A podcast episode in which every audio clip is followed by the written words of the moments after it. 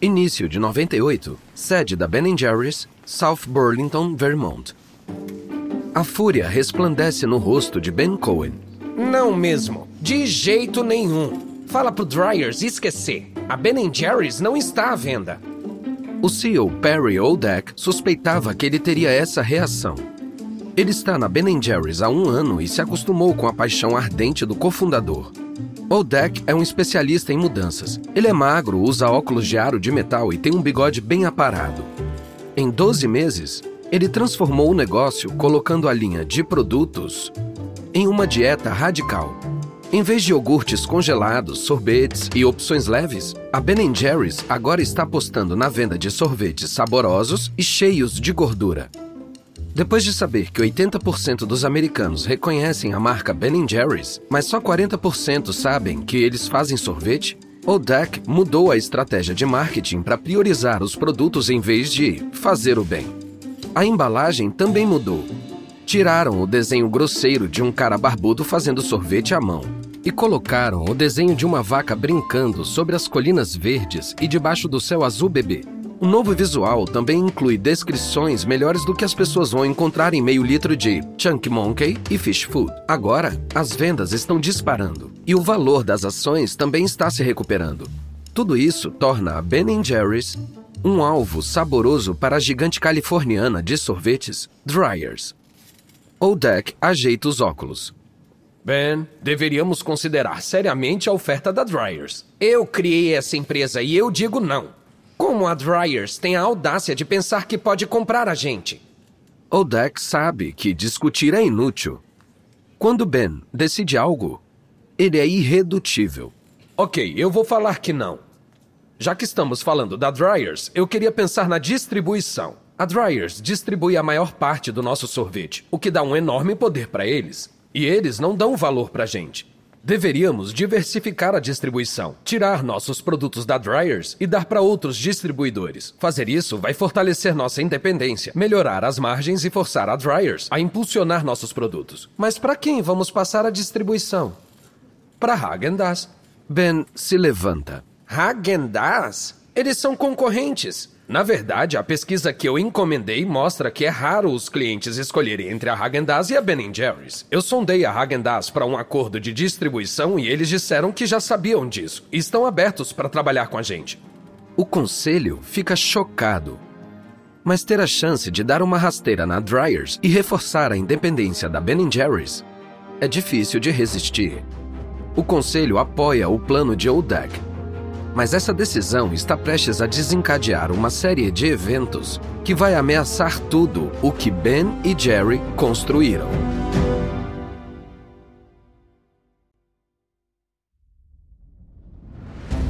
Da Wondery, eu sou Lucas Soledade e esse é o Guerras Comerciais.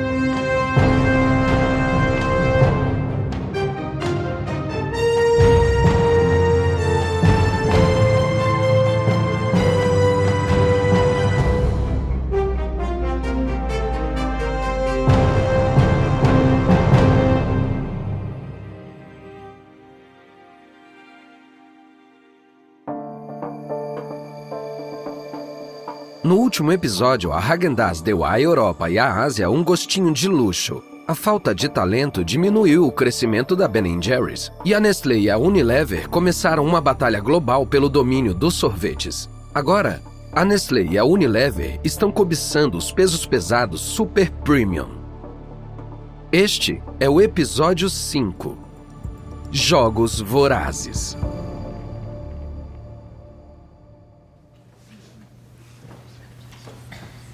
Setembro de 98. Oakland, Califórnia, sede da Dryers. A empresa inteira está espremida na sala de reuniões, vendo o CEO Gary Rogers andando em círculos na frente da sala. Rogers é um ex-soldado atarracado com cabelos grisalhos finos e ele parece pronto para socar alguma coisa ou alguém. Ontem, a Ben Jerry's rescindiu o contrato de distribuição exclusiva com a gente e cortou pela metade a quantidade de Ben Jerry's que transportamos. O espanto percorre a sala.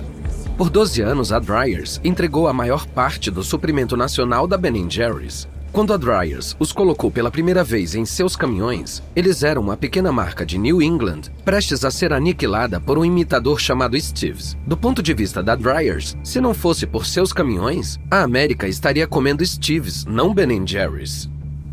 E, olha só, contrataram a Häagen-Dazs para distribuir o sorvete que estão tirando dos nossos caminhões. O clima na sala muda para raiva. É a gota d'água que faz o copo derramar. A Ben Jerry's prefere trabalhar com a sua arquirrival do que com a Dryers. A verdade é que a Ben Jerry's nunca confiou na gente. Apesar de tudo o que fizemos por eles. Eu não sei porquê, mas eu sei que as ações deles vão nos prejudicar. Nossos custos de entrega vão aumentar, nosso lucro por ação vai cair. Mas não vamos ficar sentados chorando. Não. Revidaremos com força, com a nossa própria marca Super Premium. A sala explode. Os funcionários irritados de Rogers querem vingança. Temos 12 meses até a Ben Jerry's deixar nossos caminhões.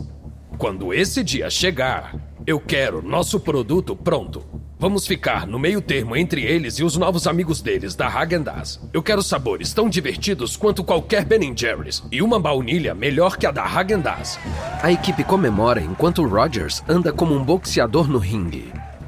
Eu confio em vocês para isso acontecer, mas sem cometer erros. Não podemos perder essa luta. Não temos segunda chance nesse jogo. Precisamos ganhar. Valendo! A equipe vai à loucura. Eles adoram essa conversa de luta. Mas Rogers não está brincando. Isso é tudo ou nada. A Nestlé está esperando o momento perfeito para assumir o controle total da Dryers.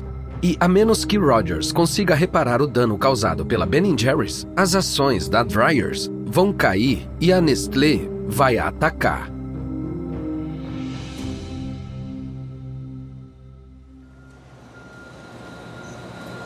Março de 99. Le Mars, Iowa. Na Wells Dairy South Plant, o turno do dia está terminando. Com 46 mil metros quadrados, ela é uma das maiores fábricas de sorvete do mundo. Ela é famosa por fazer o Blue Bunny da Wells, mas hoje em dia também produz Häagen-Dazs. A Häagen-Dazs procurou a Wells depois de decidir fechar sua própria fábrica em Nova Jersey. A fábrica da Nova Jersey produzia metade dos Häagen-Dazs vendidos na América. Mas depois de anos lutando contra o sindicato, a marca decidiu que o lugar não valia a pena. Agora, a Wells está fazendo os primeiros lotes de Häagen-Dazs. Mas uma válvula quebrada está prestes a acabar com os planos da Häagen-Dazs. No vestiário, os trabalhadores se preparam para bater o ponto quando um deles percebe um cheiro estranho.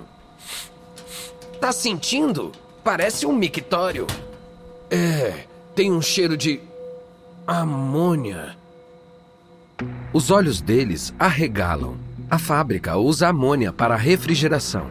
Eles não deveriam sentir o cheiro desse composto perigoso, a menos que haja um vazamento. Mas já é tarde demais para agir. Meu Deus! Os dois homens recuam quando uma explosão abala a instalação. Eles correm para a saída, juntando-se à multidão de funcionários. As pessoas empurram as portas principais e se espalham pelo quintal da fábrica. Eles veem fumaça subindo do outro lado da instalação. Explodiu o telhado! O cheiro acre de amônia sobe de novo. A explosão não só abriu um buraco no teto, mas também liberou mais de 45 toneladas de amônia tóxica no ar. A pequena cidade de Le Mars entra em estado de emergência. Casas e empresas são evacuadas. Policiais desviam o trânsito. Bombeiros, usando respiradores, combatem as chamas. Águas residuais da usina não tratadas caem no rio Floyd. Um funcionário é levado para uma unidade de queimados. Um policial e um funcionário de mercearia que estavam perto da fábrica são atendidos por conta da inalação de amônia. À meia-noite, o fogo apagou e os ventos fortes dispersaram a amônia mas vai custar meses e milhões de dólares para reformar a fábrica devastada. Com a fábrica da Wells fora do jogo, a Häagen-Dazs entra no verão perdendo metade do seu suprimento normal. A escassez deixa os supermercados com espaço vazio nos freezers. Espaço que a Dryers está ansiosa para preencher com a sua nova marca Super Premium, a Dreamery. Em agosto de 99, a Dreamery invade os freezers, favorecida por descontos grandes, 18 sabores e milhões de dólares em anúncios. E se existisse uma montanha feita de baunilha e sorvete de framboesa preta e você fosse soterrado por uma avalanche dessas framboesas gigantes e pedaços de chocolate e tivesse que comer para sair, isso seria muito ruim? Sorvete Black Raspberry Avalanche da Dreamery. Com qual sabor você sonha? A Dreamery cresce rapidamente, avançando rumo a uma fatia de 10% do mercado de sorvetes super premium. Ainda está muito atrás da Häagen-Dazs e da Ben Jerry's, mas é o suficiente para deixá-los preocupados. Mas a proprietária da Häagen-Dazs, a Pillsbury, não se preocupa com a Dreamery por muito tempo.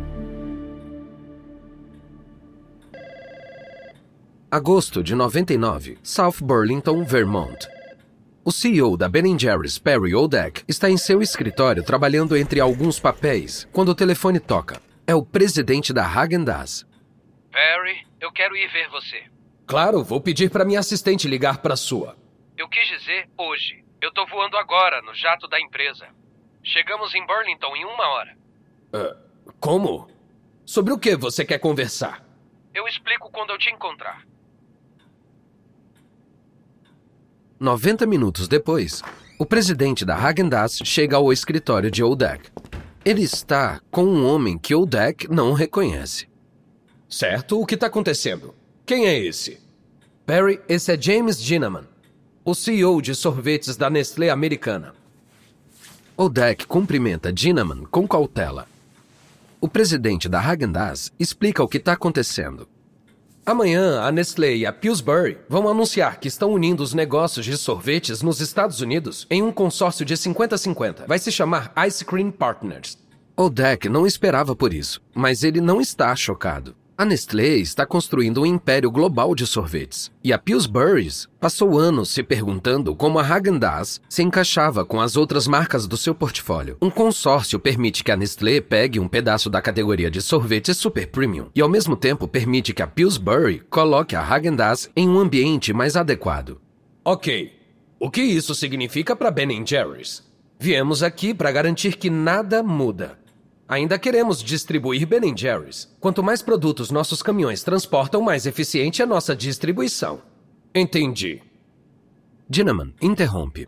A especialidade da Nestlé é colocar novidades como Drumstick em lojas de conveniência, parques temáticos e outros lugares de compra por impulso. Esse consórcio combina a forte distribuição para lojas de conveniência da Nestlé com a força da Häagen-Dazs na distribuição para supermercados. Portanto, isso é melhor para Ben Jerry's.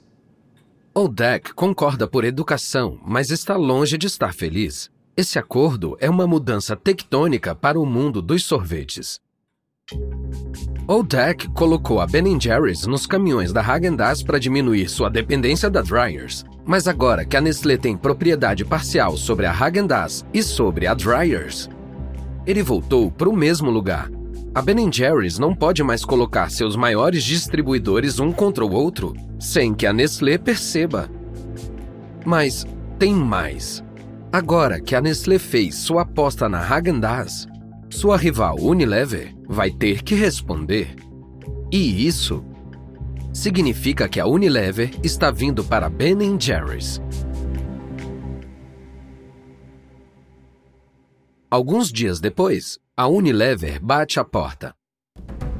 Após semanas de conversas informais com o gigante anglo-holandês, a Ben Jerry's sugere unir suas marcas de sorvete em um consórcio que traria marcas da Ben Jerry's e da Unilever como a Breyers e a Good Humor para o mesmo lugar. A Unilever diz não. Ela quer a Ben Jerry's só para ela e vai pagar mais de 200 milhões de dólares para conseguir. Então, a Dryers aumenta as apostas, fazendo outra oferta. A questão sobre o que fazer divide o conselho da Ben Jerry's. De um lado estão Odak e os que veem uma venda como algo inevitável. Do outro lado, o cofundador Ben Cohen e seus apoiadores agitam bandeiras pela independência. Jerry Greenfield está no meio, dividido entre a possibilidade de venda e o idealismo do seu melhor amigo. E enquanto a Dryers e a Unilever rodeiam a Ben Jerry's, o movimento do capitalismo solidário assiste horrorizado.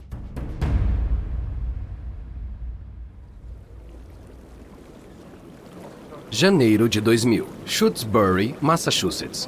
Na sua hidromassagem no quintal, Terry Moner e seus amigos sentam enquanto a água borbulha ao redor. Mas Moner não consegue relaxar.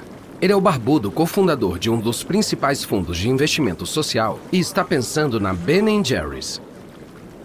Ele inclina a cabeça para trás e suspira. Um amigo morde a isca. Você tá bem, Terry? Ah, não, não tô. Eles vão levar a Ben Jerry's. Uh, quem? A Unilever, ou a Dryers, ou alguma corporação sem cara. Que droga! Molner se senta.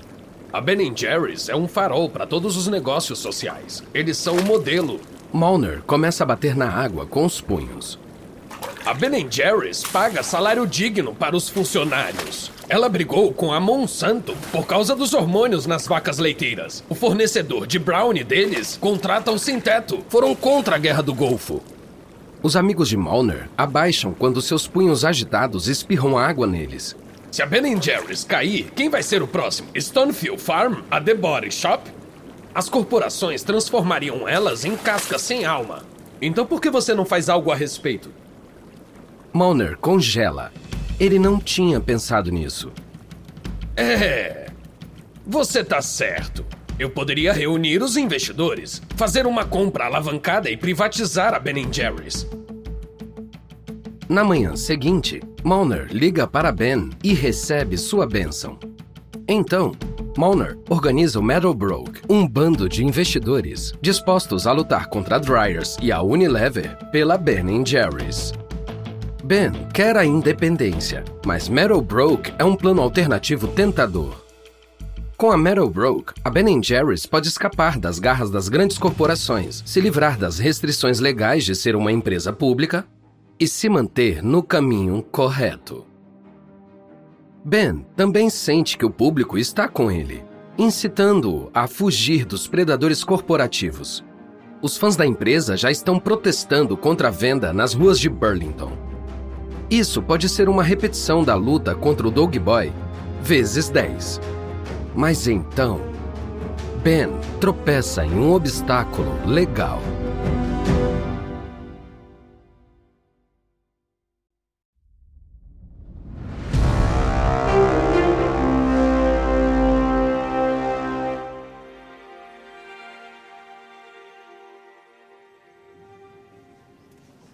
Fevereiro de 2000. Escritório de advocacia Skadden Arps, Manhattan.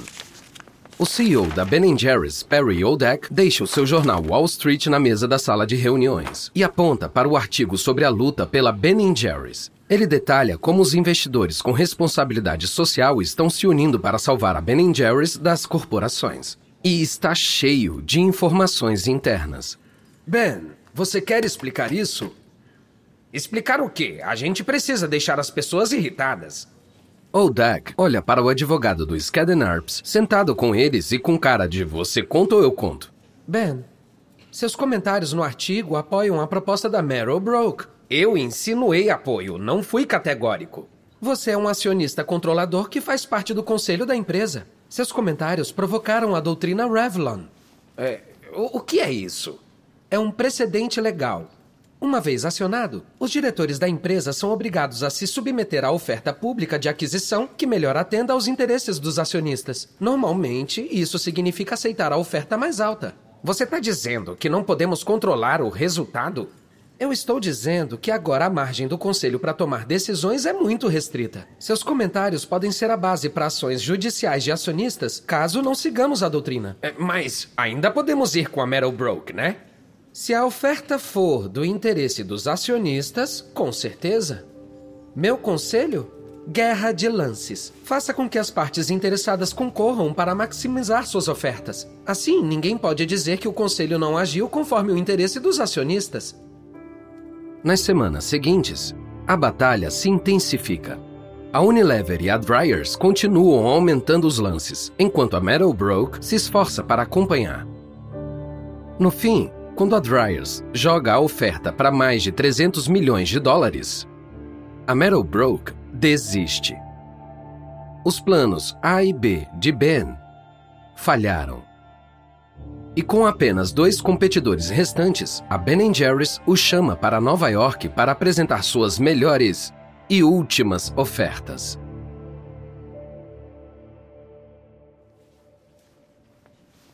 Eu acredito firmemente que nossa distribuição nacional de Abril de 2000, Manhattan.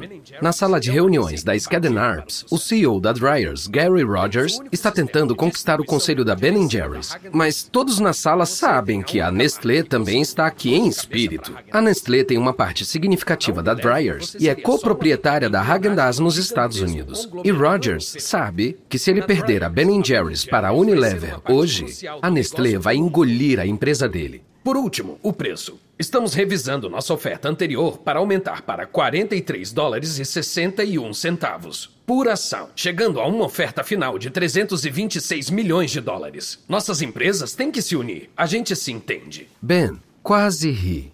Para ele, Rogers é o cara, um soldado que trocou suas dog tags e uniformes por um MBA de Harvard e um terno de três botões. Ben dispara uma pergunta para o CEO da Dryers. O que vocês planejam para Ben Jerry's em Israel? Avi Zinger, nosso licenciado lá, está lutando para aumentar as vendas. Rogers não se importa com as operações internacionais da Ben Jerry's. As ambições da Dryers estão nos Estados Unidos. Se ele não estiver indo bem em Israel, tiramos ele. Odak estremece com a resposta de Rogers. O licenciado israelense é amigo de um amigo de Ben. Ele pode não render milhões para a empresa, mas, como muitas coisas na Ben Jerry's, o lucro não é o principal. Odag olha para o relógio de pulso. O tempo acabou, Gary. O que você diz? Sim.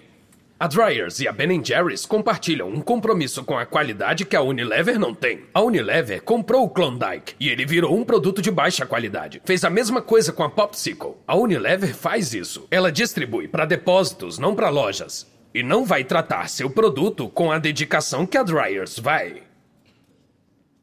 Rogers sai da reunião com os dedos cruzados. Ele precisa desse acordo para impedir a Nestlé de comprar a Dryers. Se a Dryers comprar a Ben Jerry's, os reguladores antitruste vão impedir uma compra da Nestlé por causa da participação da gigante suíça na Häagen-Dazs. Essa é a última dose de independência da Dryers. 30 minutos depois, o chefe norte-americano da Unilever, Richard Goldstein, entra na sala. Goldstein sabe que precisa vencer hoje. A Nestlé já é coproprietária da Häagen-Dazs nos Estados Unidos. Se a Unilever quiser acompanhar o ritmo da sua rival suíça, tem que garantir a Ben Jerry's. Goldstein vai direto aos cofundadores. Oi, Ben. Oi, Jerry. Antes de começar, eu tenho algo para vocês. Goldstein enfia a mão no bolso e tira um talão de cheques da Unilever. Ben e Jerry olham quando ele faz o cheque. Isso é uma doação para Ben Jerry's Foundation. Independente de ganharmos ou não, a fundação fica com isso. Goldstein tira o cheque e o entrega. Os olhos de Ben e Jerry quase saltam para fora. É um cheque de 5 milhões de dólares. É um começo super agradável. E precisa ser. A Nestlé já tem as garras na Häagen-Dazs. Se a Dryers ganhar hoje, a Unilever vai ficar de fora do segmento de sorvetes com maior margem nos Estados Unidos. Goldstein começa oferecendo 326 milhões de dólares em dinheiro. Como a oferta de ações da Dryers, isso vai fazer de Ben, Jerry e o CEO Perry Odak muito mais ricos. Ben recebe 40 milhões de dólares, Jerry, 9,5, Odak, 13 milhões. Mas Goldstein sabe que os ideais importam tanto quanto o preço nessa disputa. Então ele faz muitas promessas. Sem demissões por dois anos, investimento contínuo em causas sociais, sem baixar a qualidade do produto, a marca pode assumir posições políticas conflitantes com os pontos de vista da Unilever. Então, vem a maior promessa de todas. Também vamos criar um conselho independente para atuar como a consciência da Ben Jerry's. Se falharmos em proteger a missão social da marca ou a qualidade do produto, o conselho pode processar a Unilever às custas da Unilever e nos obrigar a agir corretamente. Após o almoço, Ben e Jerry voltam para a sala de reuniões. Eles estão prestes a ganhar milhões, mas parecem melancólicos. O sonho acabou. Eles estão prestes a se despedir da pequena sorveteria que transformaram em uma mega marca criadora de tendências. Quando os outros membros do conselho chegam, Ben vira para Jerry. Acho que esse é o pior dia da minha vida. Olha, pensa assim. A gente só falhou porque tivemos sucesso. É, Jerry. Oi, Ben. Foi uma viagem longa e estranha, né? é, foi. Foi mesmo. Os dois amigos olham para cima. O conselho está pronto. O tempo acabou. O conselho debate sobre as ofertas concorrentes por horas. Então, às duas da manhã, a conversa termina. E os membros do conselho revelam seus votos. No próximo episódio, a Ben Jerry's luta para salvar sua alma. A Häagen-Dazs cria um burburinho e uma guloseima sagrada sobe ao topo.